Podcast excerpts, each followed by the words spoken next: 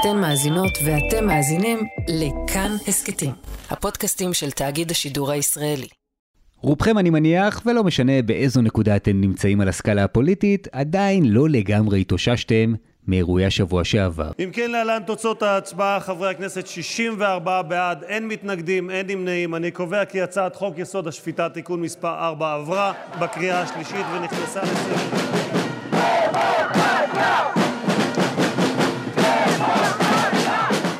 אבל המציאות, כידוע לכם, לא עובדת אצלנו ולא מתחשבת בנו, והנה, כבר אפשר לחוש באופק את הסערה הבאה מתקרבת. 61 בעד, 47 נגד. הצעת החוק התקבלה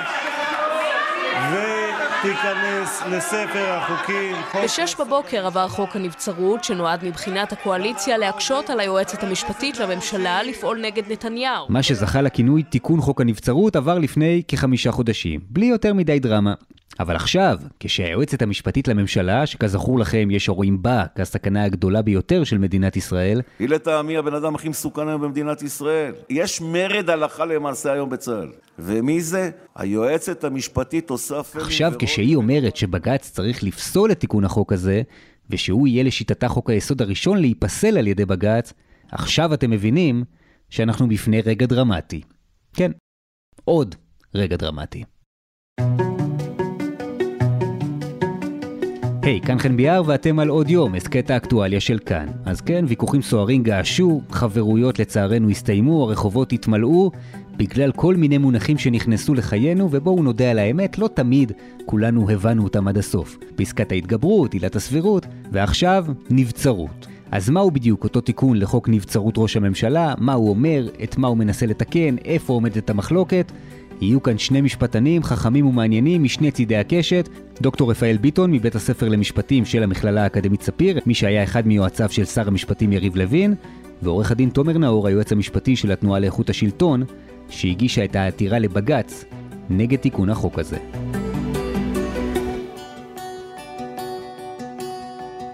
תומר שלום. שלום חן. אתה יודע שאני קורא את התיקון להצעת החוק הזאת, אדם שיקרא אותה ולא מכיר את הרקע המוקדם ולא מכיר את הניסוחים והגרסאות הקודמות, בעצם לא יבין כל כך על מה המהומה ועל מה מדובר כאן בכלל.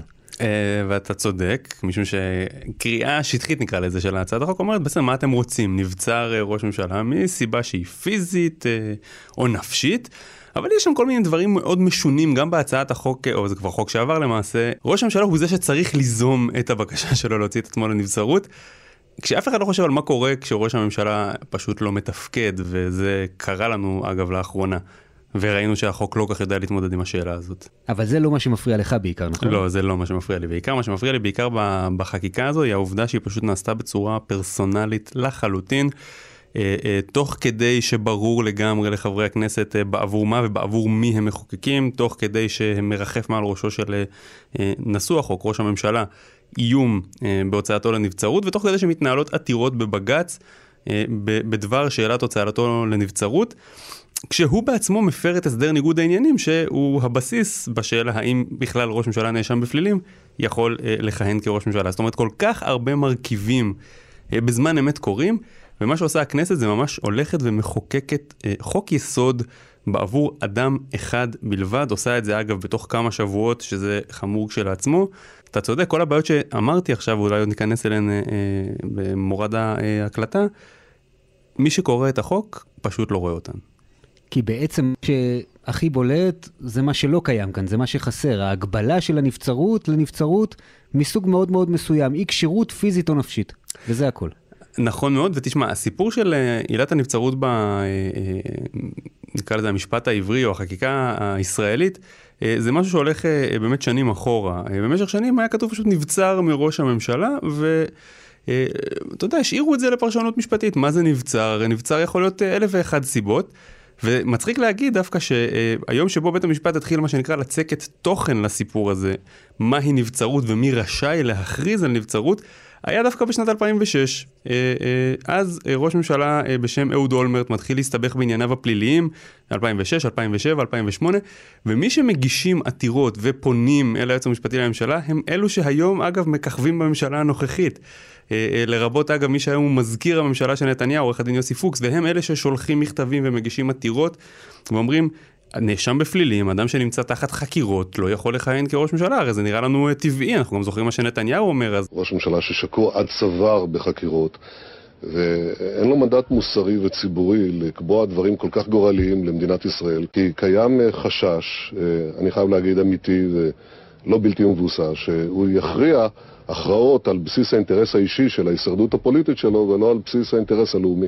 ולכן הוא לא יכול א', פיזית להיות במשרד שלו כי הוא צריך להיות בחדרי החקירות, אה, וב', מבחינת ניגוד עניינים שהוא מצוי בו, הרי הוא שם בהכרח את, אה, אה, נקרא לזה טובתו האישית לפני טובת המדינה, ולכן נבצר ממנו, בבקשה ממך יועץ משפטי, בבקשה ממך בית משפט, בוא והכרז שאהוד אולמרט נבצר ממנו למלא את תפקידו, בית המשפט אז דוחה את העתירות, אבל בעצם יוצק איזושהי פרשנות שאומרת, הסמכות להכריז על ראש ממשלה כנבצר, אה, שמורה אה, אה, למגוון של גורמים, הוא לא אומר מי אותם גורמים, והסיבות שבגינן יכול להיחשב באמת ראש ממשלה נבצר, הן סיבות נרחבות.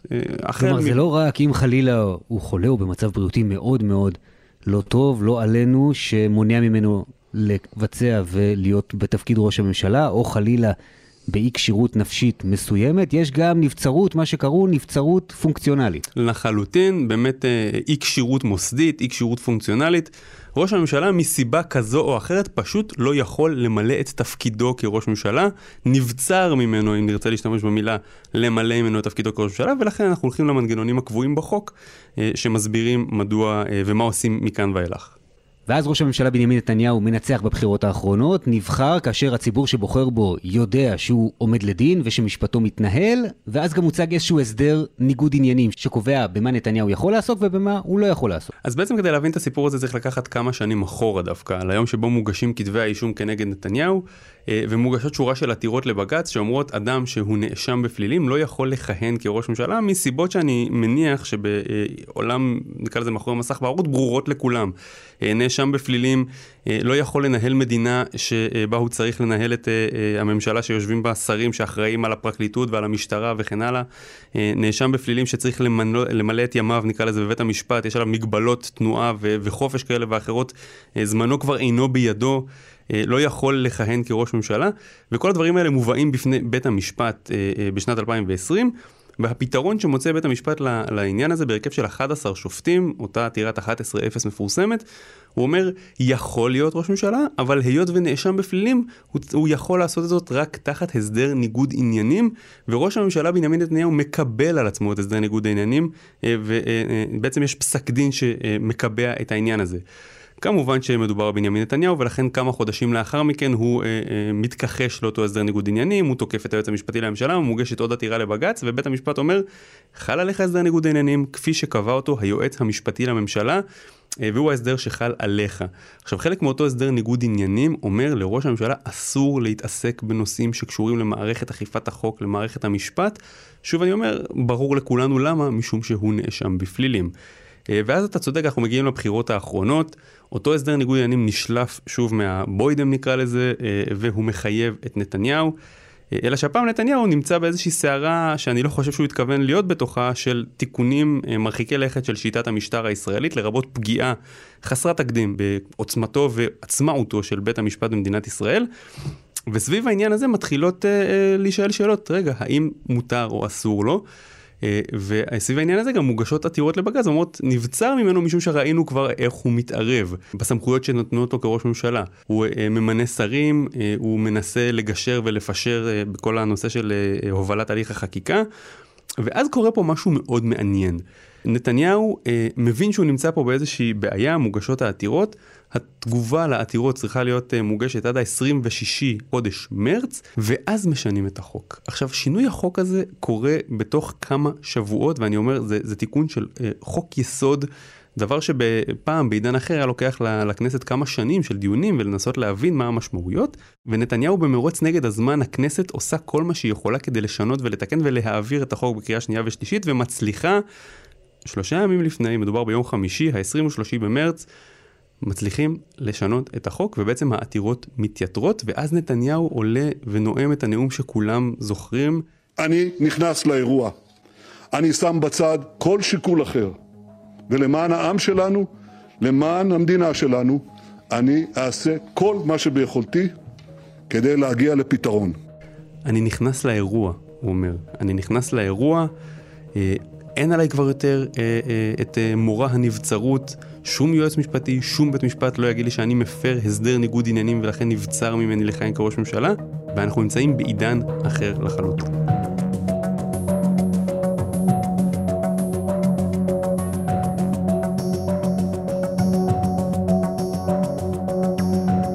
אומר במהלך הדיונים על החוק הזה חבר הכנסת משה ארבל על עצם העובדה שבג"ץ הכניס, פתח את הדלת בפני העתירות, בין היתר העתירה שאתה הגשת כיועץ המשפטי של התנועה לאיכות השלטון, אומר זה הכי קרוב לטנקים שהיה לנו, זה ניסיון הפיכה, כי הציבור בחר בו אך לפני זמן קצר, כשהוא יודע הכל, שהוא יודע שהוא עומד לדין, שהוא יודע במה מאשימים אותו, שהוא כבר קרא אפילו ושמע חלקים מחומרי החקירה, הוא יודע הכל והוא בחר בכל זאת.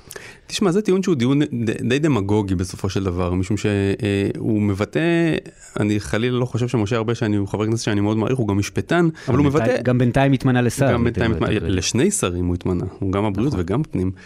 אבל זה טיעון שמבטא איזושהי או חוסר הבנה או זלזול במשמעות של uh, מדינת חוק ועקרון שלטון החוק. בסופו של דבר במדינה דמוקרטית כולם, כולל כולם, כפופים למורא החוק.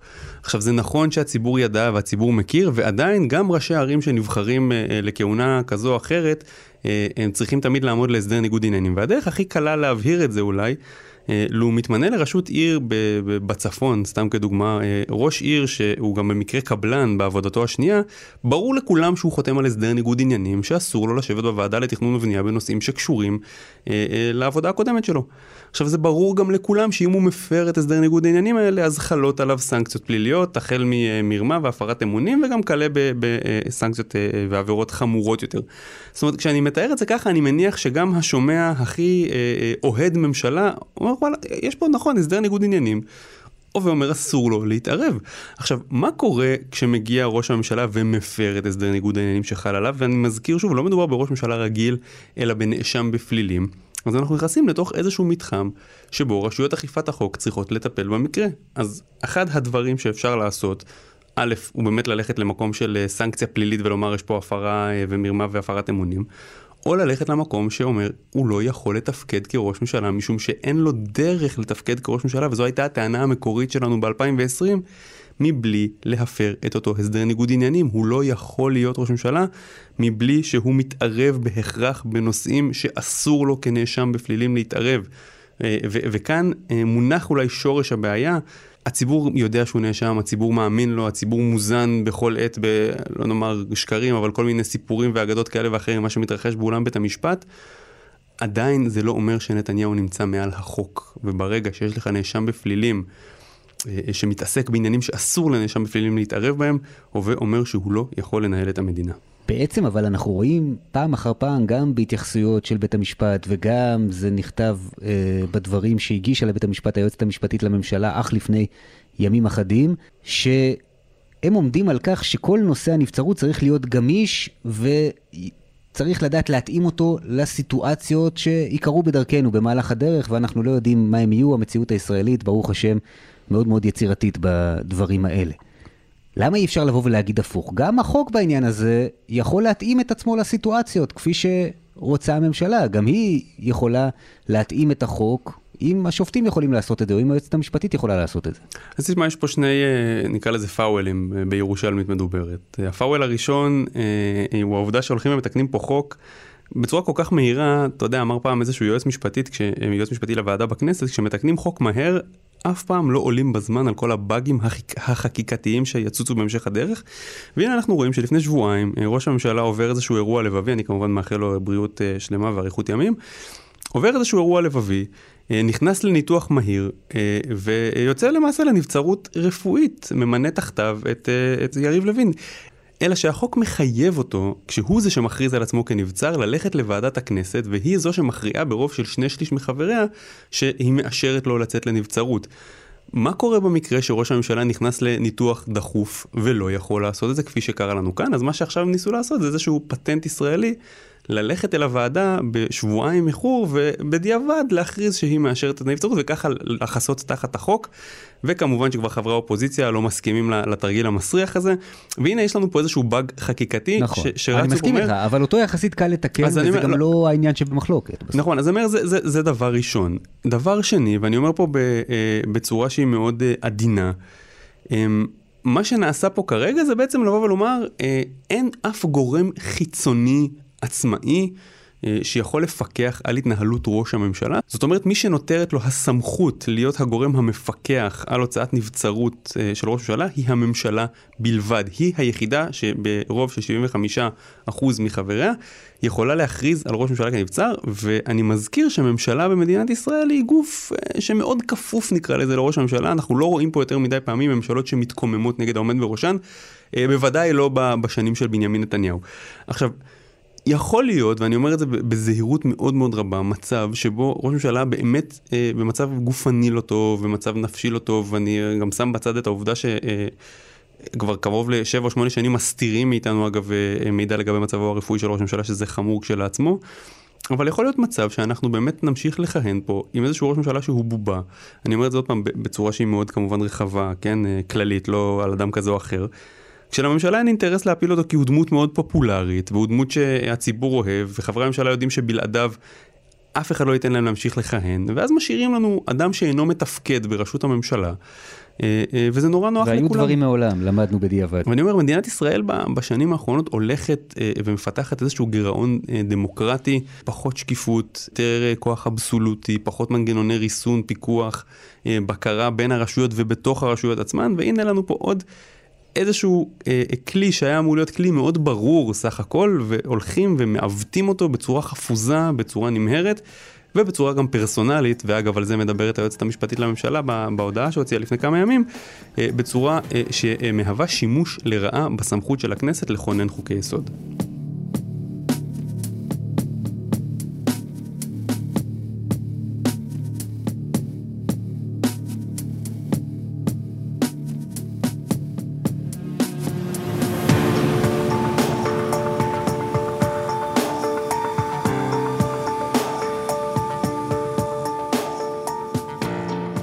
בעצם העתירה שאתה הגשת מבקשת מבית המשפט לשנות ולהתערב בחוק היסוד, והיועצת המשפטית מצודדת בעמדה הזאת שלך, כאשר אנחנו יודעים שיש הליך חקיקה שמבקש למנוע מבג"ץ את האפשרות הזאת, הסמכות הזאת, להתערב ולשנות חוקי יסוד, משהו ממילא, גם באופן היסטורי, די נמנע או לא כל כך מתלהב מלעשות. אז התשובה היא נכון. קודם כל, אה, בית המשפט מעולם לא התערב בחוקי יסוד במדינת ישראל. הוא כן אמר בכמה הזדמנויות שיש לו את הסמכות ביום שהוא יצטרך להגיע לשם, אה, והוא אומר באחד משני מקרים.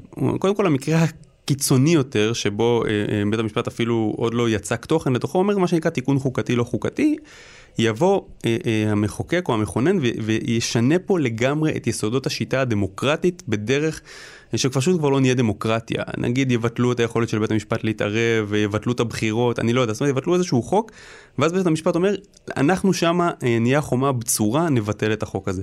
המקרה השני הוא מה שנקרא שימוש לרעה בסמכות המכוננת. זאת אומרת, מתי הכנסת בכובעה כמכונן חוקה עושה שימוש בכלי של אה, אה, תיקון או בעצם כינון איזשהו חוק יסוד. אה, כדי לפתור איזושהי בעיה שהיא לא מחייבת שימוש בחוק יסוד. נזכיר חוקי יסוד במדינת ישראל הם בעצם איזושהי תחליף לחוקה. אה, אלא שאין שום מנגנון שמבחין ומבדיל אותם מחקיקה רגילה. זאת אומרת, הם עובדים, עוברים עדיין בשלוש קריאות. אה, רוב 2-1 לצורך העניין אפשר להעביר פה חוק יסוד במדינת ישראל, וגם עושים את זה, אתה יודע, בשבוע, שמונה ימים תקנו לנו את חוק יסוד בממשלה, כדי שאריה דרעי, עבריין מורשע, יוכל להיות שר בממשלה. זאת אומרת, בית המשפט אומר, ביום שבו אנחנו נחליט ונבין שעשו פה שימוש לרעה בסמכות המכוננת, לא תהיה לנו ברירה אלא להתערב. ובמקרה הספציפי הזה, ועל פני 67 עמודים, משרטט את היועצת המשפטית לממשלה מדוע באופן תקדימי וחריג זהו המקרה. זאת אומרת, יושבת הכנסת זמן קצר, מביאה ציטוטים מתוך הוועדה, אנחנו עושים את זה בשביל נתניהו, בזמן שהוא כבר מפר את הסדר ניגוד העניינים, בזמן שמתנהלות עתירות, בזמן שהוא מפר שני פסקי דין קודמים של בית המשפט, את כל זה הוא עושה כדי פשוט לתקן את החוק בצורה רטרואקטיבית ופרסונלית, שתתאים לצרכים האישיים שלו, שוב אני אומר, נאשם בפלילים. ואומרת היועצת המשפטית לממשלה, הגענו אל המקרה החריג, בית המשפט, אנחנו סבורים שאתה צריך הפעם להתערב. ואני רוצה לשוב לנקודה שכבר דנו בה. אני חושב שההשוואה לראשי ערים אולי במקרה הזה היא לא כל כך מוצלחת. כי כאן, בניגוד לראש עיר שהוא גם קבלן ויש לו הסדר ניגוד עניינים, וכמובן שנתניהו, למרות שהוא ראש ממשלה ולמרות שהוא נבחר, הוא לא מעל החוק, אני חושב שזה ברור לכולם, עדיין יש כאן סיטואציה שבדיוק על הדבר הזה הלכו לבחירות שוב ושוב ושוב ושוב, והנבצרות כאן היא הדחה, אין לזה משמעות אחרת. זו הדחה של ראש הממשלה, נפילת הממשלה כולה.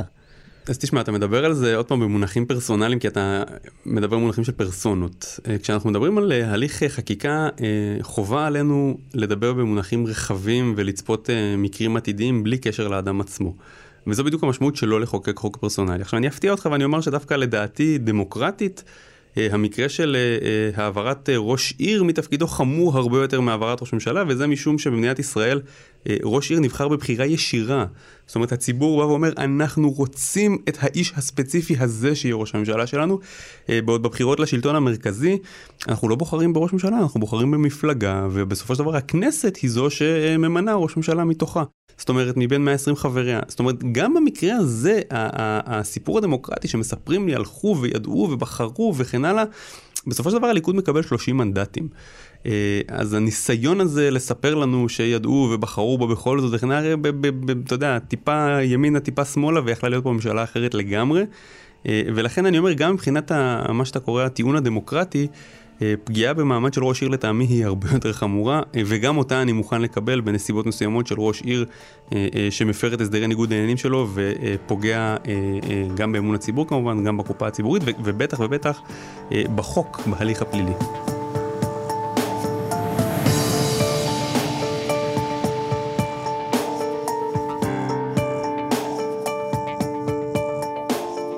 עורך הדין תומר נאור, היועץ המשפטי של התנועה לאיכות השלטון, מי שהגיש, או אחד ממגישי הבג"צים כנגד החוק הזה, כנגד תיקון חוק היסוד הזה. תודה רבה לך. תודה רבה, ולומר, אה, יחד איתי עובדים עורכי ועורכות דין מעולים ומעולות, הגישו איתי את העתירה, ותודה רבה גם לכם.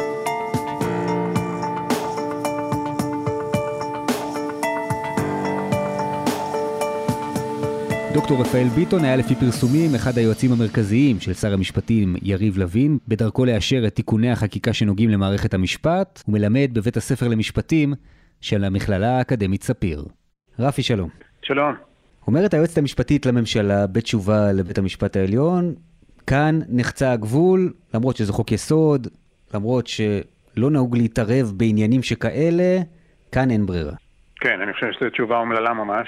קודם כל, אה, מעבר לעיתוי הכמעט פרומני שלה, התגובה הזו היא גם חסרת בסיס מבחינה משפטית. בסופו של דבר, בואו נבין מה קרה פה. יש סעיף בחוק יסוד הממשלה שעוסק במצב שיכול לקרוא חלילה לכל מנהיג, שבו המנהיג לא יכול לתפקד. אה, במצבים כאלה צריך שהחוק יסביר מה עושים.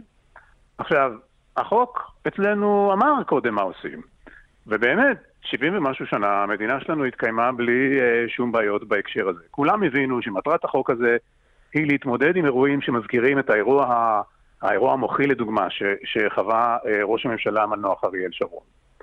אלא שלפני הבחירות, עוד בתקופת uh, היועץ המשפטי לממשלה הקודם, החליט מי שהחליט להתחיל להשתעשע ברעיון מסוכן, לא דמוקרטי, חסר בסיס לחלוטין, שלפיו יועץ משפטי לממשלה יכול להחליט שהוא יכול להכריז על ראש ממשלה כנבצר, כאילו חלילה קיבל, כמו שווה ערך לקיבל אה, אה, אירוע מוחי, אם לדעתו הוא לא מתנהג בסדר, נניח לא מקיים הסדרי ניגוד עניינים או לא נוהג נכון לדעתו. זה דבר במושגים חוקתיים ממש מופרע, אין מילה יותר עדינה לדבר הזה. אין תקדים בעולם למצב שבו אדם שהוא נושא תפקיד כמו יועמ"ש, שהוא לא נבחר, שאין לו שום הסמכה בחוק, שהחוק לא מזכיר אותו אפילו, חוק הנבצרות אפילו לא מזכיר את היועמ"ש ולא נותן לו סמכויות, שהוא יחליט שהוא בהחלטה, זהו, מבטל בחירות, זה האפקט של זה, לבטל בחירות.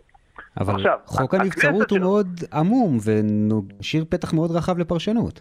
חוק הנבצרות בכלל לא עמום, הוא לא היה עמום קודם, היה צריך אה, אה, אה, חשיבה אה, מאוד מופרכת כדי להגיע למסקנה שמתאפשרת נבצרות על רקע משפטי.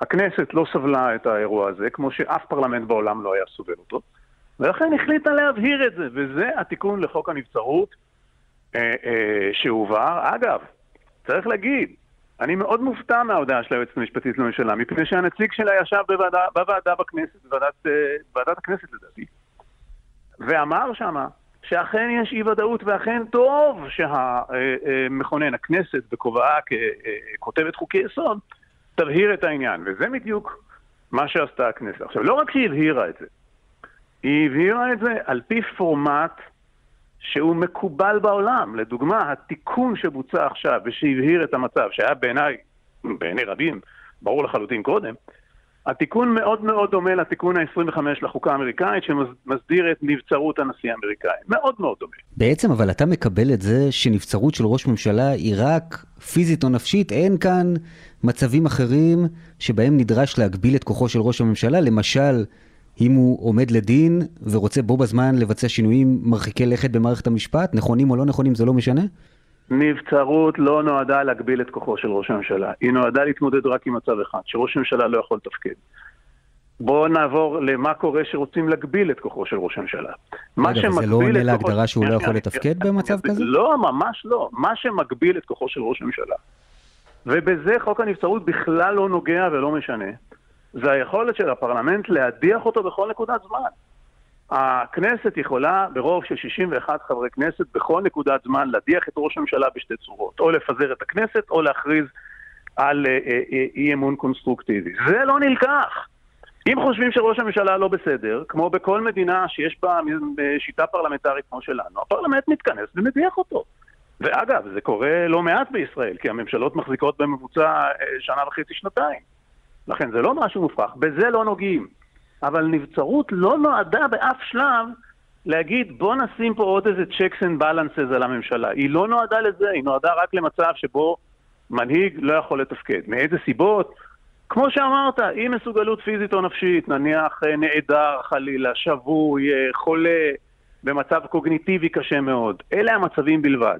לכל השאר, יש את אופציות ההדחה הרגילות, אף אחד לא נגע בהן, אבל נבצרות לא נועדה לזה. מה באשר לאותו הסדר ניגוד עניינים שבעצם ניסו להתגבר עליו כאן? א', אף אחד לא ניסה להתגבר על הסדר ניגוד העניינים, מהטעם הפשוט שהתיקון הזה לא מתגבר על ההסדר. ההסדר היה בתוקף, הוא נשאר בתוקף. מה הבעיה עם המחשבה של היועצת המשפטית? זו פשוט מחשבה שאין לה בסיס משפטי. היועצת המשפטית חושבת שאם יש לה הסדר ניגוד עניינים, שבעצם מה עושה ההסדר הזה? הוא בסך הכל מנסה לתת פרטים, קונקרטיזציה, לחובה שיש בדין על ראש הממשלה לא לפעול בניגוד ענייני, כמו שיש חובה על כל איש ציבור לא לפעול בניגוד ענייני. באה היועצת המשפטית ואומרת, אם הוא, לא יפ... אם הוא יפר את, את החובה שלו שלא לנהוג בניגוד ענייני, אני אגב חושב שהוא לא יפר אותה בכלל, אבל נניח שהיא, שהיא, שהיא חושבת שהוא יפר, אז אני רוצה סנקציה בצורה של יכולת להדיח אותו. אין דבר כזה. יש רק שתי צורות של סנקציות על פעולה של איש ציבור בהפרת ניגוד עניינים. אם חושבת היועצת המשפטית שהוא לקח החלטה בניגוד עניינים, החלטה מנהלית, כראש ממשלה, אה, תתכבד, תפנה לבג"ץ, או אה, תעודד עתירה כמו שקורה אצלנו בישראל, תהיה עתירה, ואז בית המשפט העליון יכול לפסול החלטה שנלקחה בניגוד עניינים. אופציה אחרת, אם היא חושבת שניגוד העניינים של ראש הממשלה כל כך חמור, ועלה לרמה פלילית, תתכבד ותפתח בחקירה נגד ראש הממשלה. אין עוד אופציות, אין כזה דבר. איש ציבור פעל, ראש ממשלה פעל בניגוד עניינים, אז היועצת המשפטית לממשלה תמציא לעצמה כוח אה, קסמים שמאפשר לבטל את הבחירות. זה המשמעות של הדחת ראש ממשלה, ביטול תוצאות הבחירות. זה הרי דבר בלתי נסבל, אין מדינה שבה זה קורה. עכשיו, דיברת אבל... קודם על האפשרות של הדחת ראש ממשלה או הגבלתו נניח כי יש נגדו כתב אישום או כי מתנהל נגדו משפט. אני רוצה להזכיר לך שחוק יסוד הממשלה, לא רק שקובע שראש ממשלה יכול לכהן עם כתב אישום, חוק יסוד הממשלה קובע, זאת אומרת המחוקק כבר חשב על האפשרות הזו. והוא קובע שראש ממשלה יכול לכהן אפילו אחרי שהורשע. נכון, עד, עד הרשעה חלוטה. ואגב, אחרי הרשעה, אם, רק אם, השופט קבע שיש קלון, בית המשפט קבע שיש קלון, רק הכנסת יכולה להדיח את ראש הממשלה בעקבות ההרשעה. למה? כי רק ככה פועלים במדינות דמוקרטיות. הדחה של מנהיג יכולה להתבצע רק בשתי צורות, על ידי נבחרי העם או על ידי העם. אף פעם לא על ידי דרג פקידותי, אין, אין חיה כזו, זה בכלל... אני חייב להגיד לך משהו. אנשים רצים עכשיו ברחובות מאיזה חשש שקורסת פה הדמוקרטיה בגלל תיקון מצחיק לעילת הסבירות. בגלל סבירות סולברג, אנשים רצים ברחוב, מזועזעים, מפחדים שזה. אני לא מזלזל בפחד שלהם. אבל האנשים האלה היו צריכים לרוץ ברחוב בפחד אדיר למראה דרג פקידותי שמנסה לבטל בחירות בלי שום הסמכה בחוק. זה הדבר שהיה צריך להבהיל אותם. אתה אומר כאן שאין שום דבר בין אותו חוק נבצרות לבין הסדר ניגוד העניינים של ראש הממשלה. בוודאי שאין. אבל אם ככה, מדוע, אם ככה, מדוע מיד לאחר שהתיקון לחוק הזה מתקבל, יוצא נתניהו ואומר בנאום, עד עכשיו ידיי היו כבולות, הוא מתכוון לשינויים בחקיקה שנוגעים למערכת המשפט, עכשיו אני בתוך האירוע. תראה, קודם כל אני לא דובר של ראש הממשלה, אז אני לא יודע למה הוא אמר משהו. אני מניח, אני מניח, שראש הממשלה היה ער לזה שהיו ניסיונות להדיח אותו בצורה בלתי חוקתית, בלתי מוסמכת, הרי הוא לא חי על הירח, הוא יודע שהיו ניסיונות כאלה, כן? אבל להגיד שהכנסת התכנסה רק בשביל הדבר הזה, זה מגוחך, מפני שאני לא היחידי שחושב שהמחשבות על נבצרות בידי יועמ"ש, תוך ניצול לרעה של החוק הקודם שאפילו לא מזכיר את היועמ"ש, היו חסרי בסיס. זאת אומרת, הכנסת בדברי ההסבר שלה לחקיקה אומרת, זה לא שאנחנו חושבים שהייתה יכולת כזו ואנחנו מבטלים אותה. אנחנו חושבים שאף אחד לא יכל להעלות על דעתו יכולת כזו ואנחנו מבהירים את זה. עכשיו... אומר חבר הכנסת משה סעדה בדיונים בוועדה המיוחדת לחברת הכנסת אפרת רייטן, הוא אומר לה, מה את חושבת, שחוקקנו סתם, קמנו ואמרנו, וואו, החוק הזה לא ברור? עשינו את זה בגלל האירוע של נתניהו, זה הוא אומר. קודם כל, מה זה האירוע של נתניהו? הרי אני לפני כמה דקות אמרתי שהסיבה שהחוק הזה הגיע זה כי באו יועצים משפטיים והניפו חרב בלתי דמוקרטית ומופרכת על ראש הממשלה הזה. אין שום סתירה בין הדברים. זה ברור שזה לא הגיע מהירח הדבר הזה, זה ברור שזה הגיע. על רקע ניסיונות שהכנסת מצאה אותם כבלתי נסבלים בעליל, שלא דומים לאף מדינה אחרת, והיא החליטה שהיא את הניסיונות האלה עוצרת ומבהירה. זה, אין, אין פה שום דבר אה, חשאי.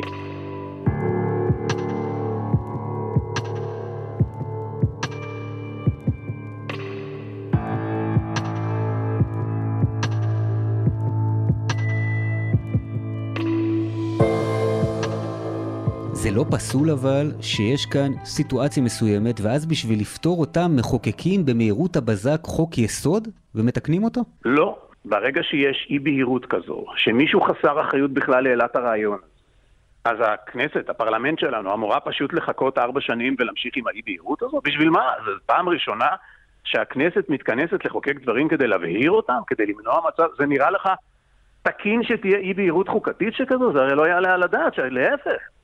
תראה, אתה קורא לזה אי... אתה אומר אי בהירות חוקתית, אבל אפשר לבוא ולהגיד, לא, פשוט זו הייתה החוק, זו הייתה הפרשנות לחוק, ורצו לקיים את לשון החוק. וזה לא התאים. קודם? לממשלה. קודם? תראה לי, א', אם זו הייתה הפרשנות לחוק, איך זה שהחוק אפילו לא מזכיר את היועצת המשפטית לממשלה? איך זה? איך נראה לך? נראה לך שכשהמחוקק התכוון לתת סמכות אולטרה מטורפת לבטל בחירות בידיים של פקיד, הוא אפילו לא יזכיר אותו בשמו? זה נראה לך מתקבל על הדעת? אתה, נראה לך מתקבל לא, על הדעת החוק דיבר, ואתה אתה, אתה כאן המומחה, לא לכן אני שואל אותך, החוק דיבר על כך שיכולה להיות גם נבצרות שהיא פונקציונלית, שהיא נוגעת לסיטואציה מסוימת שקורית, והיא זו שיוצרת את הנבצרות. לא את זה, החוק לא אמר את זה, לא הזכיר את זה, לא רמז את זה. בסך הכל להשתמש במילים, נבצר מראש הממשלה למלא את תפקידו. זה הכל. Mm-hmm. ולאחר לא מכן הייתה פרשנות והייתה פסיקה ובאו דברים נוספים. הפרשנות הזו היא הדבר המופרע, מפני שהיא באה ומנסה ליישם, לתת לפקיד יכולת לבטל בחירות בלי שום מילת הסמכה בחוק, בלי שיש אח ורע לזה בעולם המערבי. עכשיו, זה לא רק שאין, סתם אין לזה דוגמה בעולם המערבי. תחשוב, למה לדוגמה חוק היסוד קבע שראש הממשלה ימשיך בתפקידו למרות הגשת כתב אישום. למה לדעתך? מפני שהמחוקק אמר, ואמר את זה טומי לפיד מעל שולחן הכנסת, מעל, מעל דוכן הכנסת ביום שישבו לחוקק את החוק, כן? הוא אמר, הייתם מעלים בדעתכם שבעצם הגשת כתב אישום יוכל פקיד להדיח ראש ממשלה, זה בלתי מתקבל על הדעת. אז נראה לך שהכנסת באופן מפורש מנעה את האפשרות הזו עם הגשת כתב אישום ואז היא תאפשר את זה אחרי הגשת כתב אישום, ואפילו לא במילים מפורשות, בכלל, לא במילים בכלל. זו הרי המצאה, אני חייב להגיד לך, המצאה חסרת אחריות. מי ששיחק ברעיון הזה והשתעשע בו, הוא פשוט משפטן ציבורי חסר אחריות.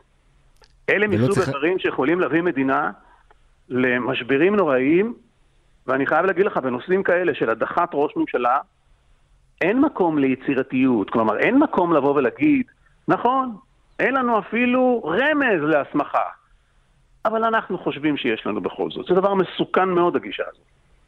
אבל אפשר לבוא ולהגיד, אנחנו לא מדברים על הדחה או על פיטוריו של ראש הממשלה, אנחנו מדברים על איזונים ובלמים בזמן מצב מאוד מאוד יוצא דופן, שאני מקווה שלא נידרש לו לעתיד, של ראש ממשלה שעומד למשפט, ולכן צריך למצוא כאן פתרון משפטי, ולהגביל לא. אולי את כוחו במידה מסוימת. לא, לא, לא, לא, לא. לא. לא, זה, זה לא כמה עורכי דין יושבים בחדר ואומרים בואו נמצא פתרון וננסח אותו באיזה הסכם. זה שורש השורשים של משפט חוקתי.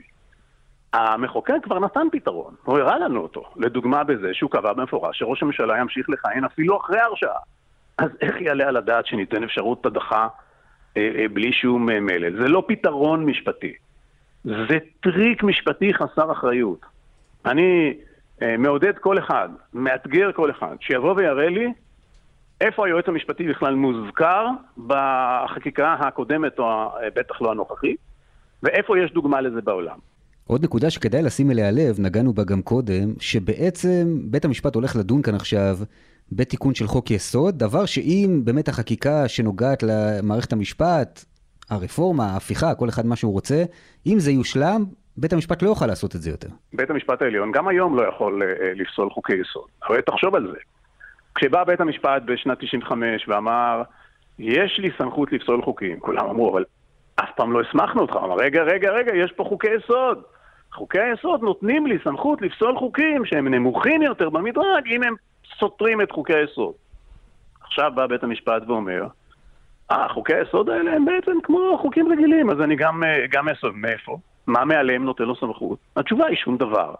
יש שופטים שכבר אמרו את זה בצורה מפורשת, כמו השופט מינץ אגב, שקבע באופן מפורש בפסק דין שאין סמכות שכזו לבית המשפט. זה המקבילה של זה, זה פסילת פרקי חוקה על ידי בית משפט, בלי שיש לו שום הסמכה כזו בחוקה. אין, אין לזה אח ורע בעולם. היועצת המשפטית uh, מדברת על שימוש לרעה בסמכות של הכנסת כרשות מכוננת. אז הדוק, קודם כל אין פה שום שימוש לרעה. שימוש לרעה זה שכשלוקחים עניין שהוא לא באמת ראוי להסדרה חוקתית, ורק כדי לתת לו הגנה מפני פסילה, נותנים לו איזושהי כותרת חוקתית. אבל הנציג של היועצת המשפטית לממשלה בעצמו ישב בוועדת הכנסת ואמר, זה נושא שראוי גם ראוי להסדרה בחוק יסוד. זאת אומרת, בטח ובטח שאין כאן שימוש לרעה בסמכות אה, אה, מכוננת. זה מקרה קלאסי, חוקתי ממדרגה ראשונה, שיש בו אי בהירות. הכנסת לא אמורה לחכות ולסבול את אי שאלה איך מבצעים את ההסדרה ובאיזה אופן ובאיזה הליך, אבל אני רוצה רגע לשאול אותך תאורטית כמה רחוק אתה הולך עם זה, כלומר מחר יתקנו חוק יסוד ויקבעו שאין בחירות במדינת ישראל, גם על זה לא תהיה ביקורת שיפוטית? קודם כל אי אפשר לעשות את זה מפני שספציפית לגבי העניין הזה יש הגנה של 80 חברי כנסת, לכן זה בלתי אפשרי. אבל אפשר לחוקק בחוק יסוד כמעט כל דבר. ולמנוע ביקורת שיפוטית באופן הזה. ואתה אומר, גם היום לא צריכה להיות ביקורת שיפוטית, למרות שבית המשפט הסכים לדון בעתירה.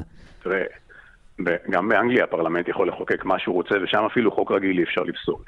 נכון, אין מגבלה משפטית על חקיקת חוקי יסוד, אבל בכל זאת יש מגבלה, והמגבלה היא מגבלה מעשית. חברי הכנסת הם לא מטורפים, אין להם עניין לקבוע דברים. נניח, חוק יסוד שיפגע בנשים, מה זה יעזור לקואליציה שתעשה את זה? הרי 50% מהמצביעים זה נשים, נו. אז הם יאבדו 50% מהמצביעים. הרי יש גם היגיון, יש גם את מה שהעם סובל אבל אם אנחנו לא צריכים לשים לעצמנו איזונים ובלמים, לך תדע מה יהיה מחר ומי ייבחר, אני לא יודע. איזונים, אנחנו אה, בנינו שיטה פרלמנטרית. בשיטה פרלמנטרית כמו שלנו, שהיא יותר דומה לשיטה האנגלית, או קצת מסגירה את הקנדית, אין דבר כזה פסילה של פרקי חוקה, זה פשוט משהו שלא יעלה על הדעת. זו השיטה, אגב, תראו, היא עובדת כבר 75 שנה בלי שעושים דברים מטורפים. כן, באנגליה אפילו קצת יותר, בלי שעושים דברים מטורפים. פשוט כי האנשים האלה הם כפופים לביקורת של בוחרים. אגב, אתה צריך לשאול את עצמך, אם כבר אתה מוטרד, איזה מגבלה יש על בית המשפט העליון? הנה, אני עכשיו מאתגר אותך. בוא תגיד לי איזה מגבלה יש על בית המשפט העליון. יש משהו נכון. שאתה חושב שבית המשפט לא יכול לעשות? היום. ולכן, הש... ולכן השאלה אני, שאנחנו... לכן השאלה שמתווכחים אותך. עליה, איפה אז, שמים את האיזון? אז, יפה, אז אני אולי אפתיע אותך. לבית המשפט העליון היום, בישראל, כנראה אחד היחידים בעולם, אין שום מגבלה שהוא לא יכול להתגבר עליה. אני מאתגר את הקולגות שלי מהצד השני. תראו לי משהו שבית המשפט העליון לא יכול לעשות היום בעיניכם. הם לא באים אליי עם תשובה. למה? כי אין. חוק יסוד הם כבר אמרו שהם יכולים לפסול, חוק רגיל הם כבר מזמן פוסלים, החלטות ממשלה זה כבר עניין יומיומי. אז מה, נניח שהפרלמנט רוצה קצת להגביל בית משפט עליון שהתחיל להתפרע, כמו שקורה אצלנו. איך הוא יכול לעשות את זה? התשובה היא לא יכול. לא, הוא מגביל אותו באמצעות החקיקה, השאלה היא שוב, איך עושים את זה ובאיזה הליך, והאם זה סותר חוקים אחרים. איזו מין מגבלה זו שהצד השני יכול לפסול? איזו מין מגבלה זו? בית המשפט העליון האמריקאי, הוא יכול לפסול חוקים, אבל הוא מוגבל בחוקה, הוא לא יכול לפסול פרקי חוקה. אצלנו, ברגע שמתחילים להגיד שהוא יוכל לפסול גם חוקי יסוד, בעצם אין לו שום מגבלה.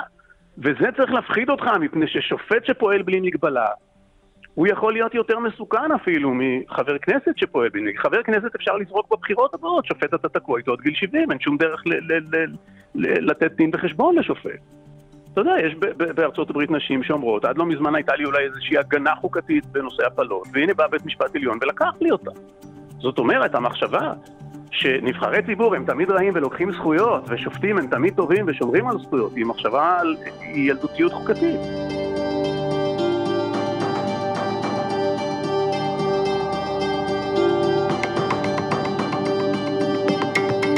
דוקטור רפאל ביטון, בית הספר למשפטים, המכללה האקדמית ספיר, תודה רבה. תודה לך.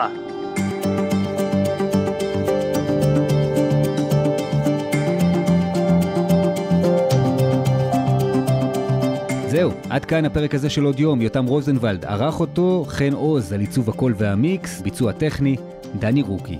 אתם כרגיל מוזמנים לשתף ולדרג, לדבר איתנו בקבוצת כאן הסכתים בפייסבוק, או לכתוב אליי בפייסבוק, בטוויטר, יונת דואר, מה שבא לכם.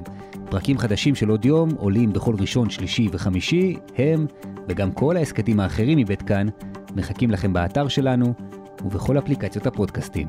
אני חן ביאר, נשתמע.